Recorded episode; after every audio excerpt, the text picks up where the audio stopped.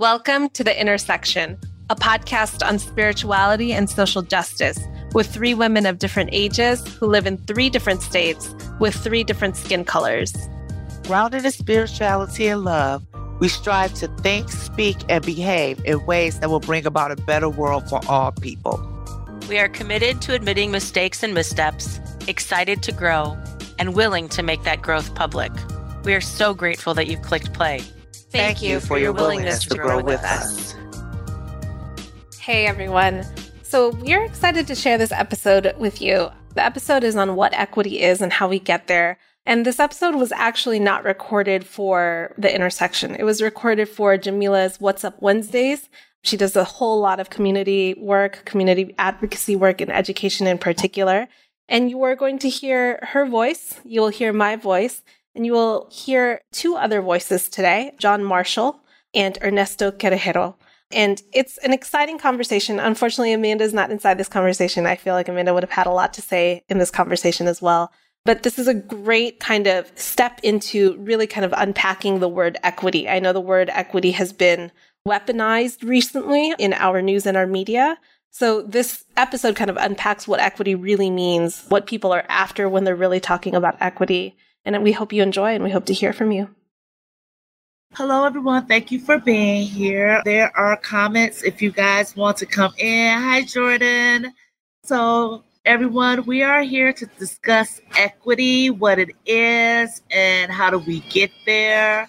Today, we are very blessed to have Dr. John Marshall with us, who is a DEI officer at Jefferson County in Kentucky. And we also have King here, who is a DEI facilitator and instructor. Is that right? Okay, something like that. And we also have Trustee, Trustee Ernesto here. So, Alejandro. And so we're going to have this conversation. So, what I've asked is that we first talk about what is our definition of equity. I think that's the first start, thing to start. So, who wants to go first with what they think equity is? Can I go first? Because I think they're more professionally trained in this particular definition than me. I've always thought of equity just really sitting on two tenets, really. One of them is fairness, that everybody gets treated fairly. And to me, the other one is inclusion, that everyone can be included and have some kind of access to whatever is being offered everywhere. And as a public institution, I generally think that um, school systems have the obligation to be able to provide those two things at a minimum that's kind of how I look at. I try to think of it in a big picture as those two tenets. If I believe it can be fair and if I can include everybody, I think it's the start of an equitable idea. That's kind of how I think about it. And I know there's all kinds of details. Is it an equitable practice? Is it equitable policy? Is it equitable teaching? You can apply that to many, many things, but I think generally speaking, to me, it's really those two things. I'll jump in and build off of that. When I think about equity, I think in education in particular, I think about every single student getting what they need to realize their full potential every single day. So that's academic potential, that's personal potential, that is like what they're doing in their lives, that's what they're doing in their school. Every single student getting what they need in order to maximize the person that they want to become and step into the person who they want to become. And I guess bringing that full circle, when we think of equity and we talk about it specifically in an educational arena, we have to be very clear that the definitions just given are absolutely right on point. But the difficulty of equity is the reallocation of funds and things that are in place. The reason educational equity is so difficult, although the definition is very clear, and the professionals on here, uh, my brother and sister on here that just said what it is, is accurate we have to remember that reallocating or redistributing or being fair is something that is very difficult to do in an institution that wasn't designed to be fair. So that is absolutely what equity is. But to the point, we talk about it. Every school district has some statement of equity now. But when it comes to the nuts and bolts of literally reallocating, and let's call it what it is, that very well may mean you're taking or you're redistributing things that John once had and now giving them to Ernesto. Doesn't mean Ernesto's going to be any less. Doesn't mean Ernesto's going to struggle. It just means that distribution was never given equitably. And to go back and do that is something that we must do. That's interesting because what that makes me think about is the fact of the system not necessarily being met from everyone. And when you have to reallocate funds or resources, people get really pissed not understanding that the foundation was never even to begin with. So, Dr. Marshall, could you please tell us a little bit about your county and some of the work that you're doing and the effects you have had, you have seen, results you have seen? Sure. John David Marshall, Chief Equity Officer, Jefferson County Public Schools. We are going on our fifth or sixth year of a racial equity policy, and that racial equity policy calls for and addresses the racial inequities that have happened in Louisville, Kentucky, for a long, long, long, long time since its inception. Some of the things, let me kind of backward step this. Literacy and numeracy is not moving forward fast enough. And so that means that there is still this gap, if you call it a gap. However, there are things in place that have really improved. Our suspensions are still disproportionate, but they are going down. We're hiring, even with a teacher shortage, we are improving or increasing the number of minority teachers coming into the fold. And I will tell you, Ann Arbor, a lot of times when we ask the young brothers and sisters that are coming into JCPS while they're coming, they literally say, You guys have a policy that really sounds like something I want to be a part of. Increase in access to gifted and talented is something that we've definitely also seen. And the cabinet level where I sit, under the leadership of Dr. Pollio on this board, there was a time on the cabinet where I was the only black person in the room. And now that there are some other people of color sitting in the room. We have also increased the spending. My division, in and of itself, gets at minimum $4 million alone just for racial equity. That's my division. And uh, $4 million in a public school is a, a lot, but it's no way near enough. So, those are just a few things that we could unpack for hours because there's a lot of good things going on in the district, but I always don't want us to get caught up in the fact that at the end of the day, it's about literacy, it's about schools, and it's about kids being able to compete. And we still have work to do in our literacy and numeracy area of the school part, but we're putting some things in place. The cogs are in place to start moving that work forward. So I remember when I was doing the research, and it start sounds like you guys started this process in eight, 1984, 85. Well, and you said you came into your position in 2012. When did things start really pushing forward, and what is it that you did to make things really to enable things to push forward? Historically this division used to be called diversity equity and poverty programs and it was actually put in place as we merged city with county. Translation as we merged the population of color with rural community or with not population of color. So they needed a liaison somewhere at central office to kind of work with schools and community to move that forward. That was in the 80s you move forward to john marshall four or five predecessors later and we are now pulling in racial equity policies. How we got to this point is using the data to not just report out. I always say reporting out is not accountability. Saying that we have uh, horrible test scores or saying that we are suspending too much and being transparent is one thing, but being responsive to the transparency is real transparency. So we get to this point, and it is my role or it is my obligation, professionally and personally, to really start addressing what is going on, and that is the things that have not been put in place, trying to get those in place. I've been here since 2012. We've been doing the racial equity policy for about five years now. And is literally to address the ABCs and one, two, threes of school, understanding that there's other systemic inequities that impact that. I have a question about the policy itself and how it was sure. crafted. Can you talk sure. a little bit about the process of getting to the policy making and its approval and its adopting a little bit? Uh, because I think that's the part where districts and attitudes and biases stumble a little bit. Everybody says they want to do the work, but when it comes time to sit at the table and to really make some tough choices, not everyone's on the same page. So, yeah. did you bring out someone from the outside to help guide you? Did you hire an outside third party to help you establish his like protocols to get it done, or was it just open conversation? If you could talk about a little bit of it, uh, that'd be great. Sure. So there was no real outside person pulling this together. We wanted to make sure the community had the will to do it and understanding the intimacy of all public schools in the cities in which they're in, we needed to make sure that it was owned by the school system. And we needed to make sure that what we use for the data, what we used to draw the policy, draft the policy, was used on data. To go forward first, I mean, to start forward, I want to say the first thing I did when I got here, when I got to this position, was create an equity scorecard, an equity scorecard that intersected race and poverty.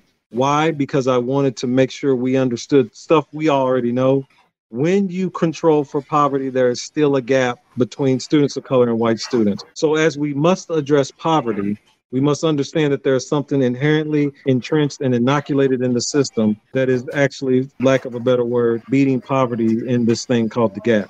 So I wanted to create this equity scorecard that showed with literacy, culture and climate, behavior, and uh, college readiness, these gaps in the entire district.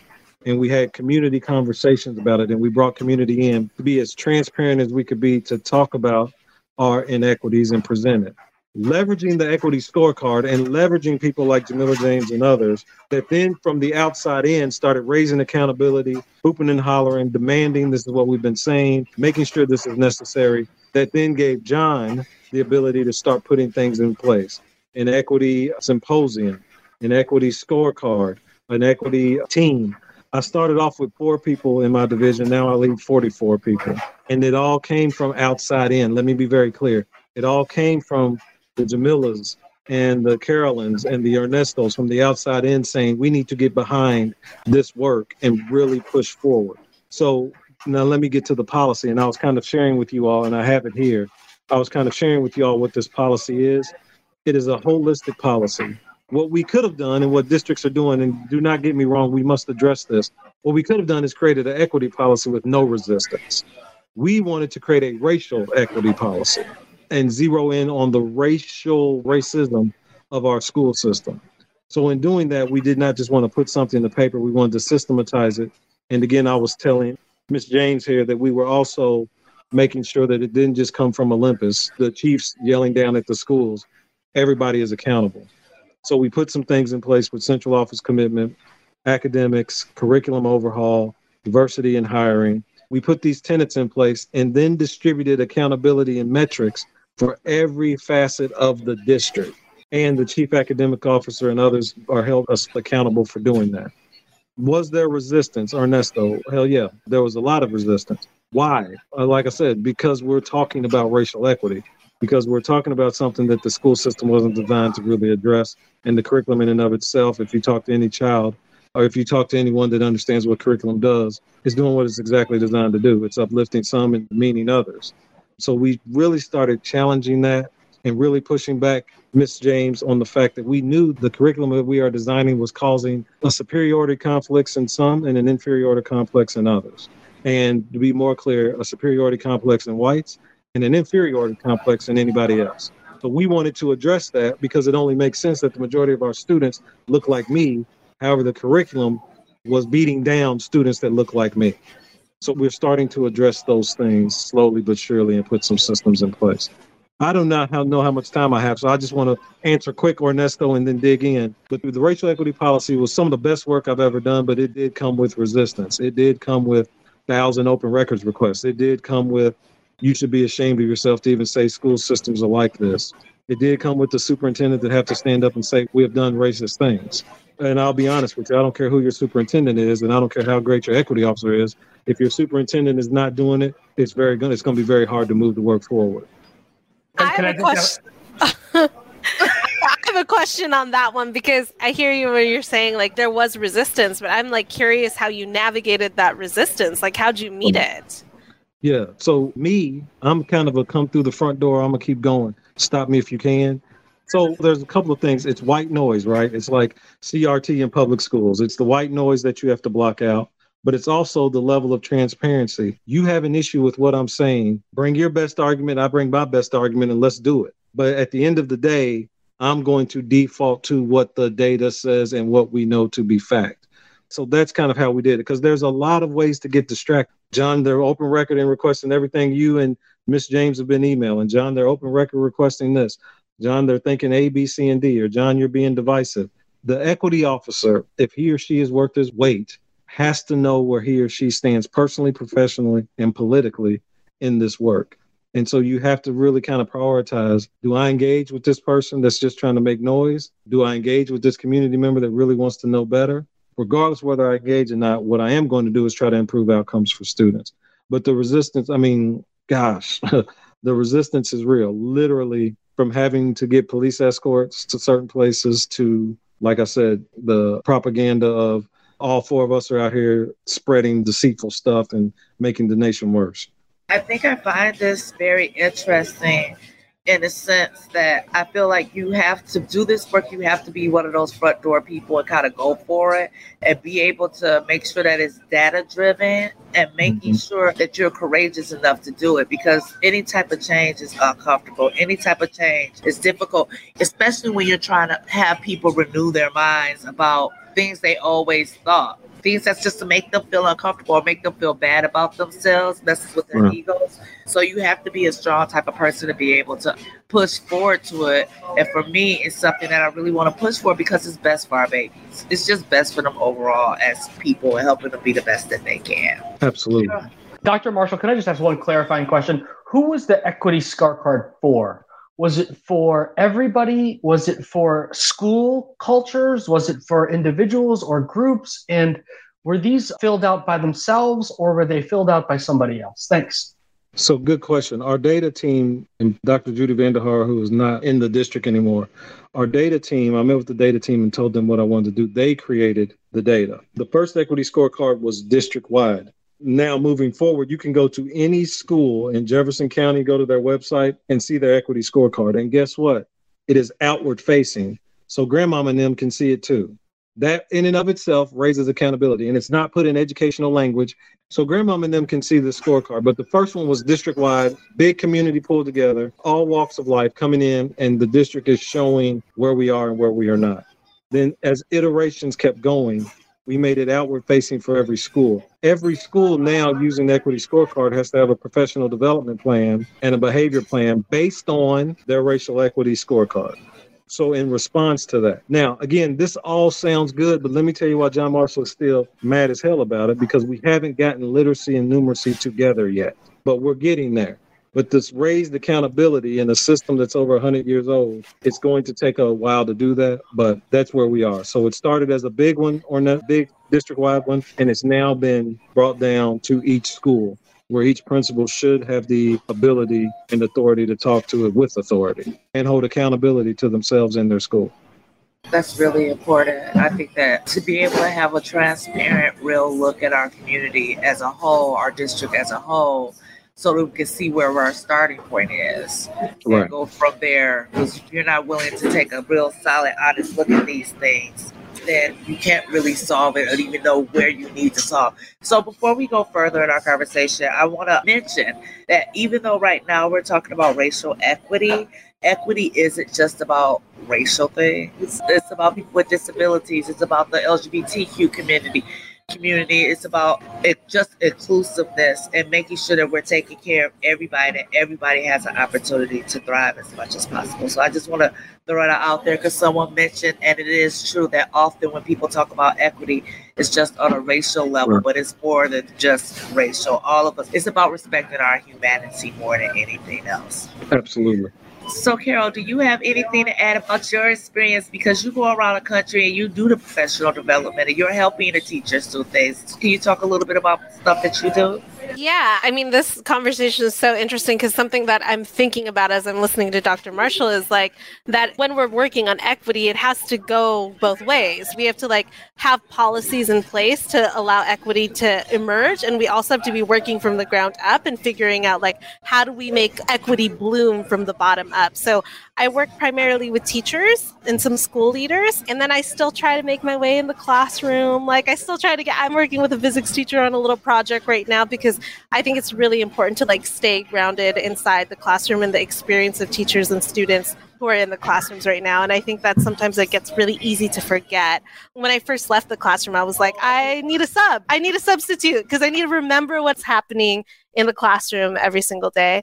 I think that this conversation is interesting to me on a lot of levels. And I think I just want to contextualize that. I think we've surfaced a lot more of the inequities during the pandemic. So we have now when we send students home, like you start to figure out like who has computers, who has access to spaces that they can be studying and doing their homework, who has access to quiet when they're trying to get something done for a project. And I think that something that I am finding myself thinking about a lot is like now that most of us are back in classrooms and back in real life instruction, like what can we learn from what we witnessed during the pandemic and what we were a part of in terms of where inequities lie? And how can we address that both like in each individual classroom teacher and student and then policy wise? How can we learn from what we witnessed and make some improvements for students right now? I think something that I think about a lot in talking to teachers is a lot of times we're like trying to go back to what it was before, like before the pandemic. And really, there's like an amazing opportunity to kind of learn from that and figure out how we can transform our classroom practices in our schools for the better from this point forward. And I think that is related to something Dr. Marshall said about our systems are like so old and like these inequities were baked into the systems to begin with. And so it really takes kind of a lifting, like a rooting up, like a taking from the bottom and seeing like, how do we restructure this? How do we look at this from different angles in order to get to the place where we are seeing more equitable outcomes?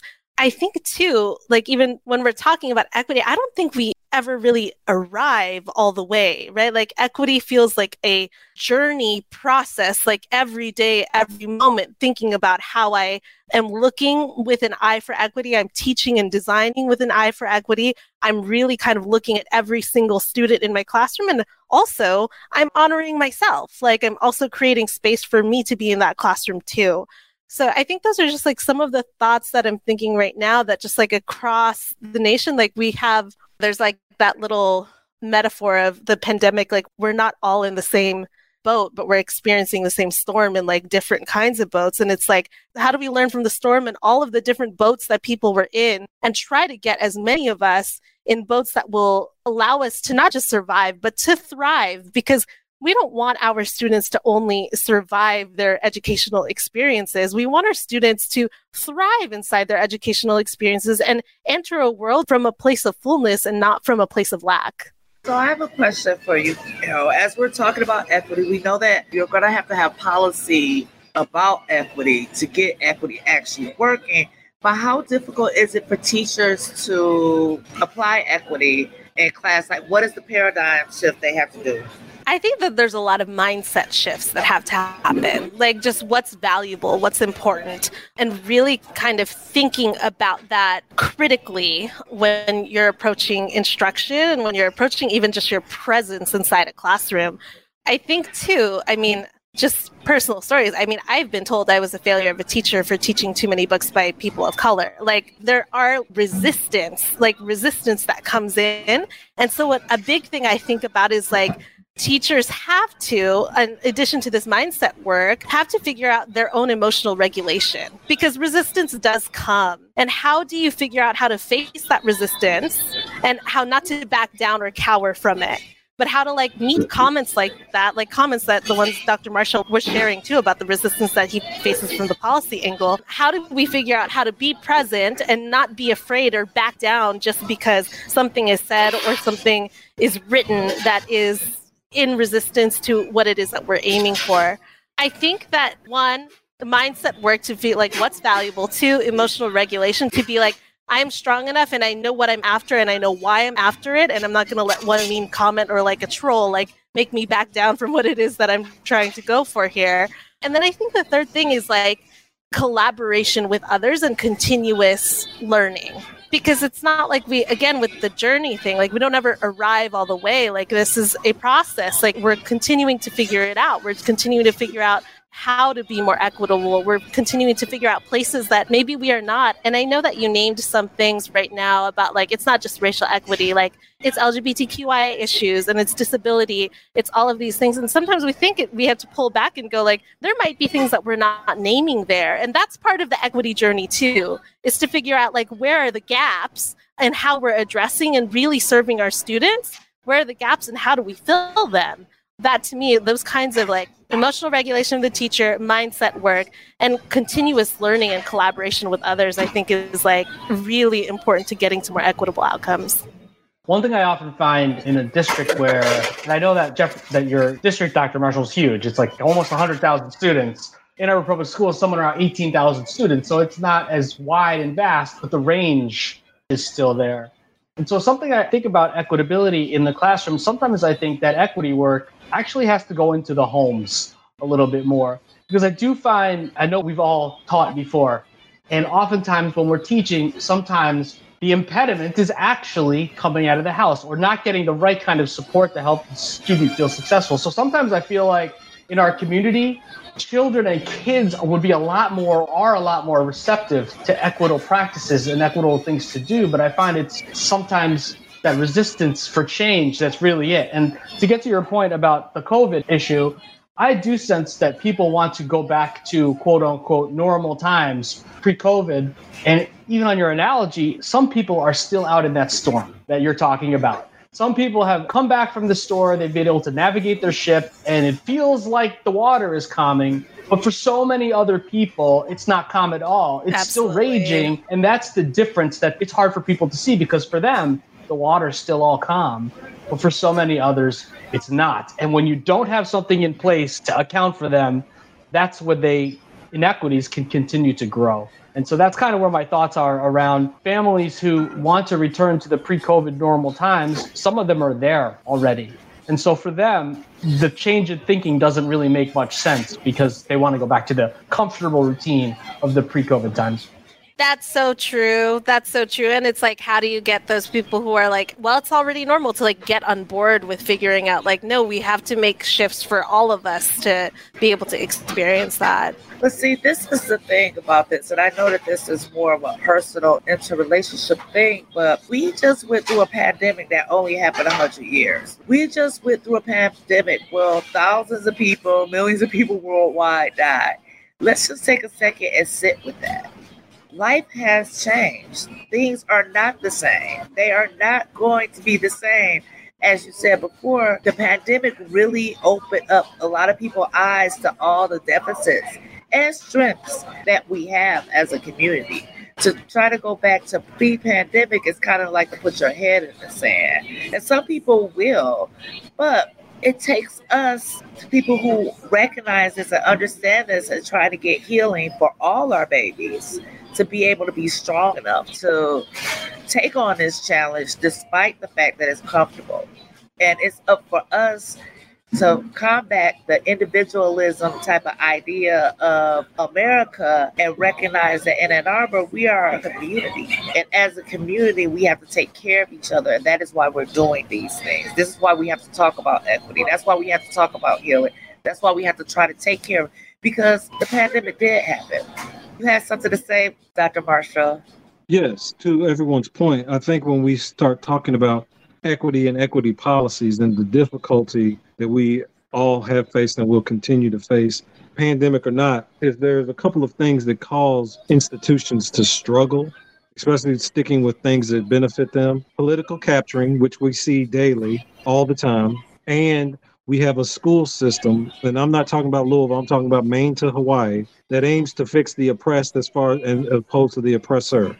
And we always have mm-hmm. conversations around fixing the oppressed, but not addressing the system that addresses the oppressor. Example, when we talk about equity, and I want y'all to hear me, when we talk about equity and we talk about mental health and Ann Arbor landing $2 million worth of mental health for our students, but we don't have Ann Arbor talking about the things that are causing children to be mentally ill we're just dealing with one part of it. We're not addressing the system.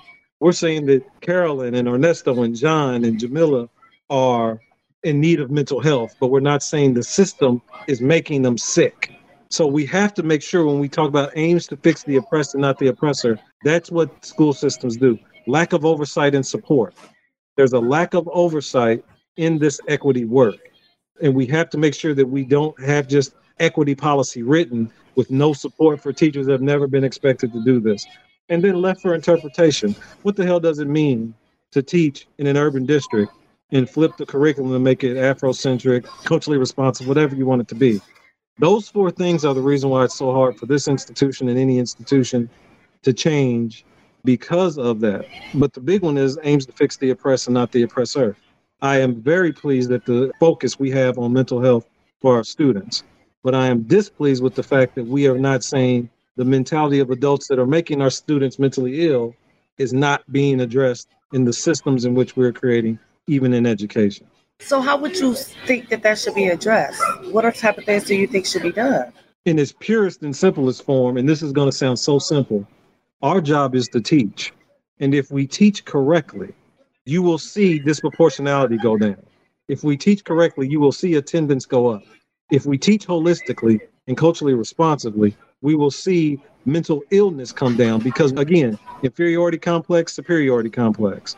When we talk about equity, sometimes we also lack of interpretation think we're just talking about people of color like on the screen. White people need equity too. So there might be some room for some deflation of arrogance and some inflation of arrogance for some other ones. Our acceptance, if, if that's a more a feel good word. But it sounds simple when I say, should we get curriculum and pedagogy correct? The other things that we are saying that we know are plaguing our public schools and are plaguing the concrete in the cities fix themselves because we have done this part right.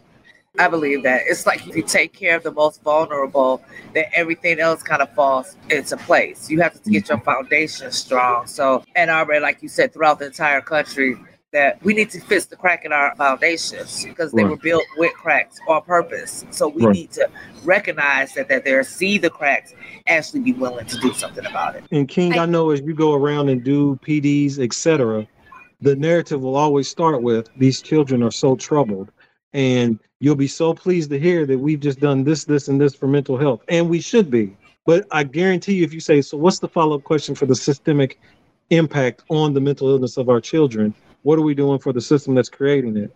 They think literally just putting more mental health counselors in there and having five minutes to talk to a kid when that kid needs five hours a day. And we're still not addressing voter fraud, voter suppression, poverty, hunger, anything else. It's a problem. We're actually teaching kids not to cope as opposed to overcome. I mean, we're teaching kids to cope as opposed to overcome.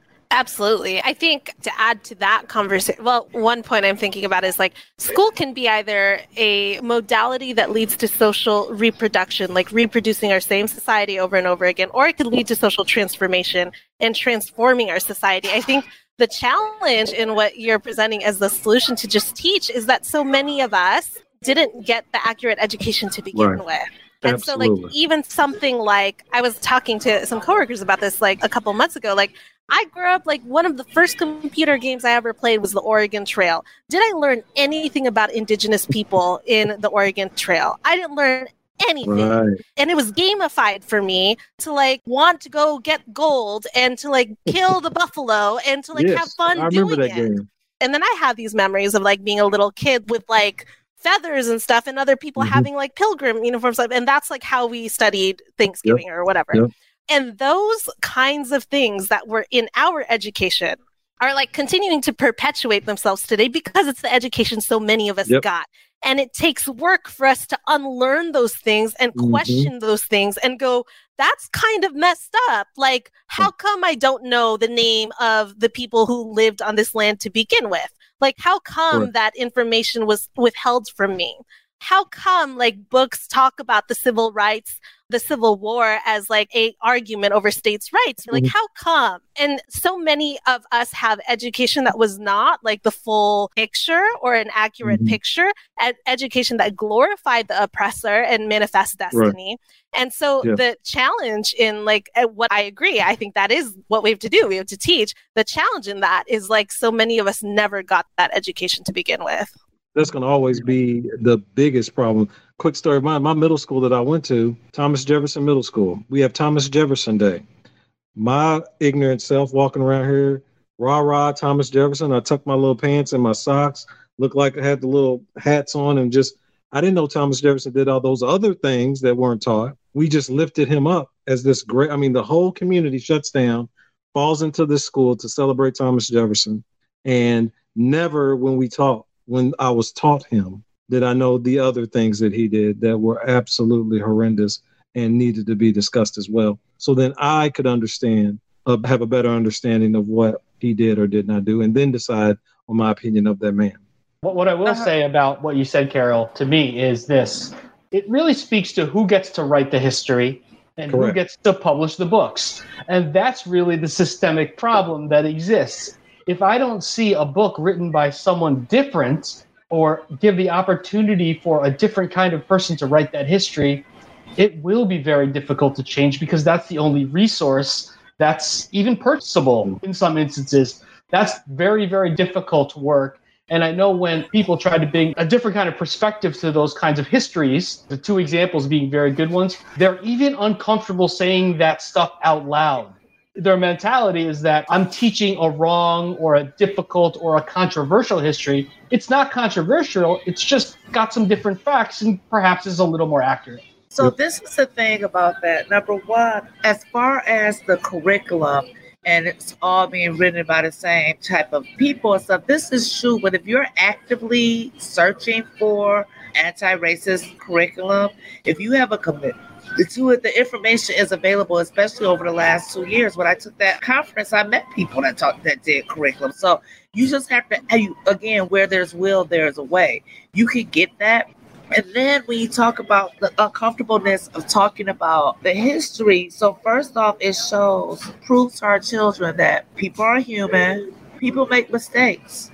And this is what happened. It's uncomfortable, but it's the truth. And transparency is important. We can't learn from our mistakes if you always try to hide them. And that's one of the problems that we have here in this country as a whole, trying to hide the facts of it. So we can't heal from it, we can't learn from it. And like I said, where there's a will, there's a way. Yeah, to be uncomfortable. I think that it may be uncomfortable for like a generation or something. But the more we do it, the better it gets because, like you said, it's a transformation.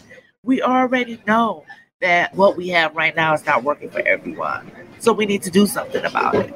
It's as simple as that. We need to do something about it and be willing to be uncomfortable to get it done. I'll add to that a little bit because I think that's a piece of this conversation too. That and I'm working on a book, and so this is a little piece of the book that I'm working on right now. Is I think that a lot of people walk around conflating discomfort and danger. Yep. It's not. It is not dangerous to be uncomfortable. Like, it is not. That people walk around feeling like discomfort is an attack and it's a dangerous place to be.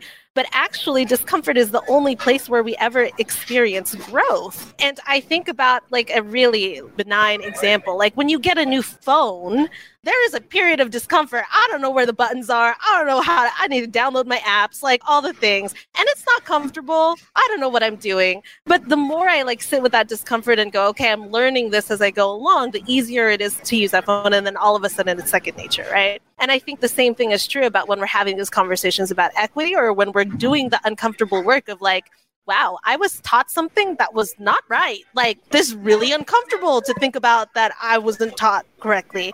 But am I going to like be defensive with that discomfort and go like, oh, this is dangerous. I can't be there. I can't be there. Or do I sit with it, figure out how to transform it and make it so that the students that come after me and the people who come after me have it better? Like we should want better for the people who come after us. We shouldn't want it to be the same as what we had. And I think it's a really deep, I don't know what to call it. Like the word that's coming my head is sickness that like we want people to like suffer the way we've suffered. We shouldn't want that. We absolutely shouldn't want that. That is so dehumanizing. We should want better for every single student who is in our care in the school system. Can I say about the, what you said about conflating the danger and the uncomfortability? I think the danger is inherent inside that they kind of have to face themselves a little bit in that uncomfortability. The danger is a test of my own values. Can I meet that uncomfortability and push through it to be able to say there's something better on the other side? So I think so many people are not willing to take that step or to act in a certain way it does become a little bit of an impediment. I. I have a, just a general question I'd love to ask both of you. What do you think about, even though you might not have policy in place or something that you're following, what do you think about like grassroots efforts to do equitable work outside of the context of perhaps having an overreaching policy. Because the way I see it is you could be waiting a long time for policy to be enacted, to be approved, to be demonstrated, trained even. In that time, it seems like you should do some work in between there I'm not sure what that is, or, I'd love to hear what you think about that. So, as far as the policy part, and if you remember, I said the policy is five years old. I've been up there since 2012. So, there was a lot of front loading to that. First, get quote unquote comfortable with the data. We had to start offering equity institutes. We had to start having community conversations, community conversations in which we would have someone like Carolyn Joy Cabrera King, I hope I said that right, come and do training with the teachers, and then later on that night, meeting at the Urban League and doing training in the community, and then the next day, meeting at mom and pop stop or corner church, if you will, and having that exact same PD or school, community, grassroots organization, the exact same training. This all happened before the policy. So there is some work that has to happen inside of the system to move the work forward. The policy is actually the youngest but biggest effort to the equity work we're doing. However, there was a lot of stuff that we had to put in there. We wanted to season the meat as opposed to just cook it. So we had to do a lot of seasoning. I would definitely recommend that. A district that can jump right out. These districts, in my opinion, and I say this openly, these districts that are just throwing out policies without doing some of the other work, had a single conversation about anything, they literally just threw out a policy just about the same way they throw out mission statements, just to say they have one. I'll add to that conversation because that's such a good question. And it sounds like in the work that y'all did, Dr. Marshall, it sounds like community organizing work to me. So I have like organizing background as well. Like you yes. have to kind of get people on board before you put the thing in front of them so that you know, like mm-hmm. you've already touched the masses, like you've reached people. This quote I found who said it. I didn't know who said it, so I Googled it right now. But this somebody named Rob Hopkins said, if we wait for the government, it will be too late. If we act as individuals, it will be too little. But if we act as mm-hmm. communities, it might just be enough just in time. And so, like, to that question, Ernesto, like, I think about yes, we need the policy. Yes, we need the individual work. But in between those two things, like, we have to be in collaboration with one another. We have to be learning from one another. That's how we start to move things along. So I'm wondering how does those grass how does that grassroots effort start? What is it that you do first? What's the first step of that? Just educate is it something like this? Like you're educating the people about what equity is? And yes. then from there, what do you go from there? I'll be honest. The reason I think some of the success in Jefferson County has been what it is, I'm born and raised here. So my network personally was already big enough to reach out to certain people. So I can go to the community which I grew up and say now I'm inside, but I also want to have the outside pushing in. I want to be very clear, and this is for you, candidate James. Nothing moves forward without external pressure. The system, in and of itself, even if the people want to change, the system is so thoroughly entrenched, it will take someone that's in the system but can work outside of it to push it in. So, an equity policy got approved because the community pushed in after I went out and brought them in the two schools we have a school not a charter school targeted for african american males the w.e.b du bois academy all public dollars. Got approved after the chief equity officer went outside had community conversations and meetings met with people and said let's do it. Then they came and brought pressure. The one for the girls grace james academy. So there is a very important part of this constellation called school that we forget is community. And community has to be informed and community has to be empowered but community has to trust so whatever John Marshall is known to do, it's really because community came in, grandmama and them came in, the fraternities came in, mega church and minor church came in and really helped move the work forward. LGBTQIA community came in and said, this is what we want. It, it will not move if you just sit within the public school system because the public school system is two, three, four hundred years old and is almost immobile from its own cogs. You can't change the cogs of a school system from the cogs that are already built into it. You have to make sure that you have the right people in the school system to do that's willing to do the work, correct? Look here, Nancy, right. And I tell equity officers all the time, you can't do this job if you're scared to lose this job. Because as we talk about danger, let's be honest, it is dangerous. Parents are jumping on coaches for basketball. What do you think they're doing to us as we start talking about this? So there is some danger to it, but the people that are uncomfortable, they feel like it's dangerous because they have to change. The danger that we are inflict uh, or that we are possible privy to is literal danger. So yeah, you can't do this job if you're scared to lose this job. A lot of these districts, and I say this all the time, probably why I'm not a superintendent, which is a lot of these districts are throwing up equity officers and they're mascots at best. And I say that openly, mascots at best, in the sense that it's to maintain a status quo as opposed to move forward and uplift an entire school system. Damn, that sound like that. I hate to say it. One of the things I love Ann Arbor and I love the opportunities and stuff, but it's just way too many optics. And I'm just really ready to do the actual work and not just say we're awesome, but to actually be awesome. I say that all the time, but people have to be willing to do the push, actually do the work, and be honest. But yeah, we're not there yet. Okay, guys, we have about 10 minutes left. Is there anything? I know it's so much. I would love to continue this conversation.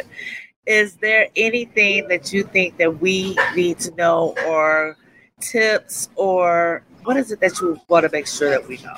I have a question. I have another question. I have full of questions. Sorry. Okay. I have a question about before we went live, and we talked a little bit about the distribution of, of funds, basically, and how that was reallocated. One thing that I find is that in our school system, the range from one school to perhaps a total Title One school, the opportunities that are available to students. That has nothing to do with the district. We all know that public system is somewhat broken. Obviously, it's archaic almost.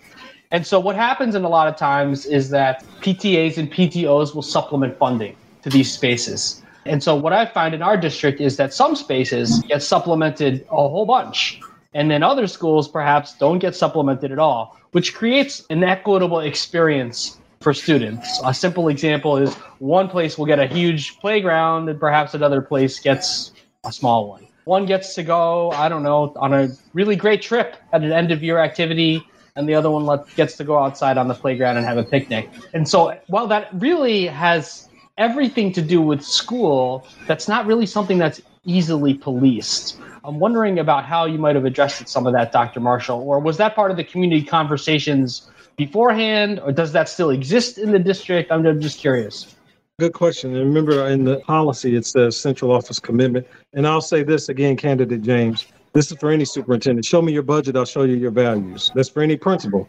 Show me your budget, and I'll show you your values.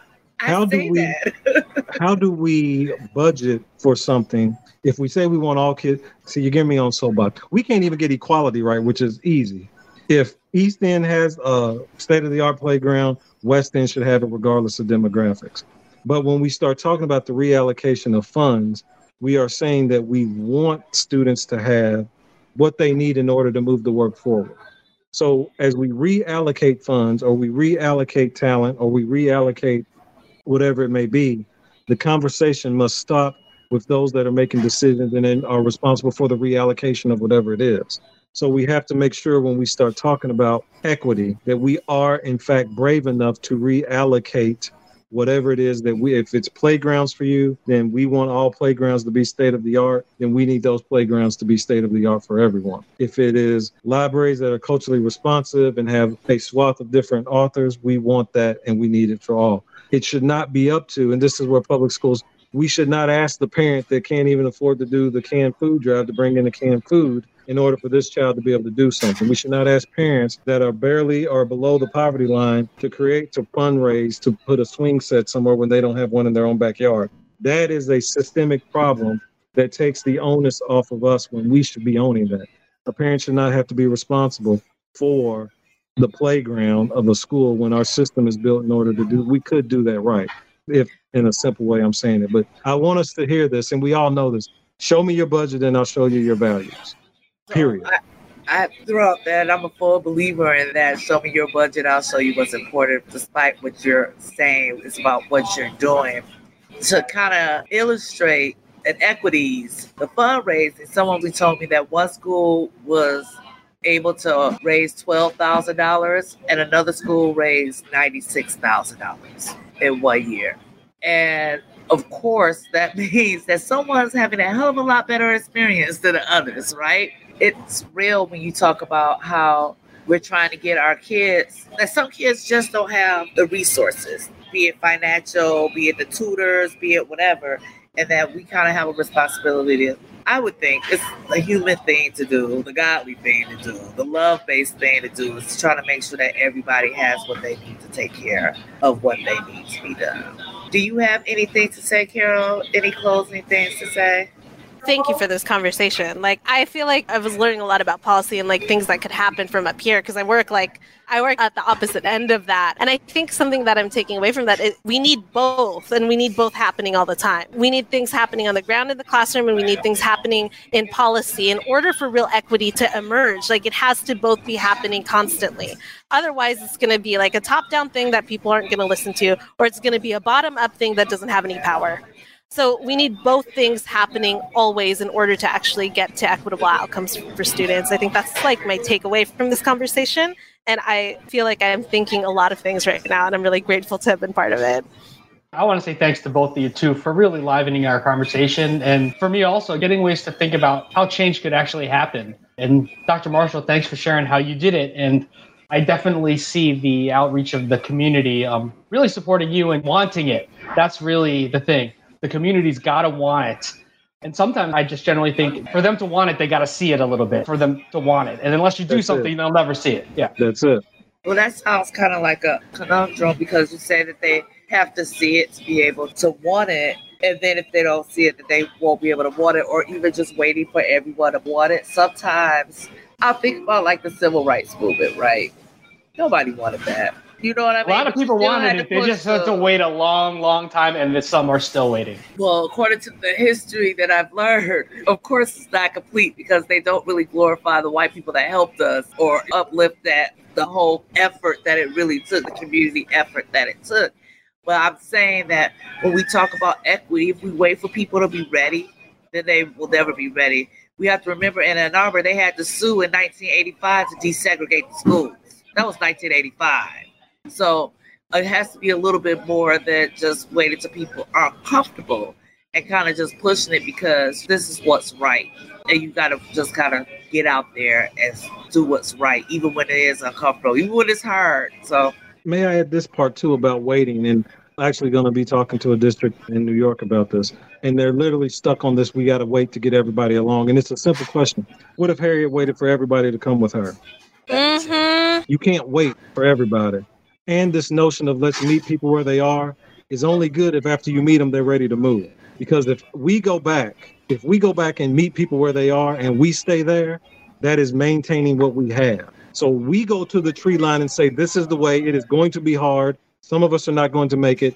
They are going to hound us and chase us. But those that want to risk this and take it because we know it's the right thing, let's go. But the whole waiting for everybody to be comfortable is a problem in and of itself. And nowhere in the educational emancipation, in emancipation period, what for any group has waiting for everyone ever been a thing. And the notion of meeting people where they are is also sometimes employed to meet people where they are and stay there.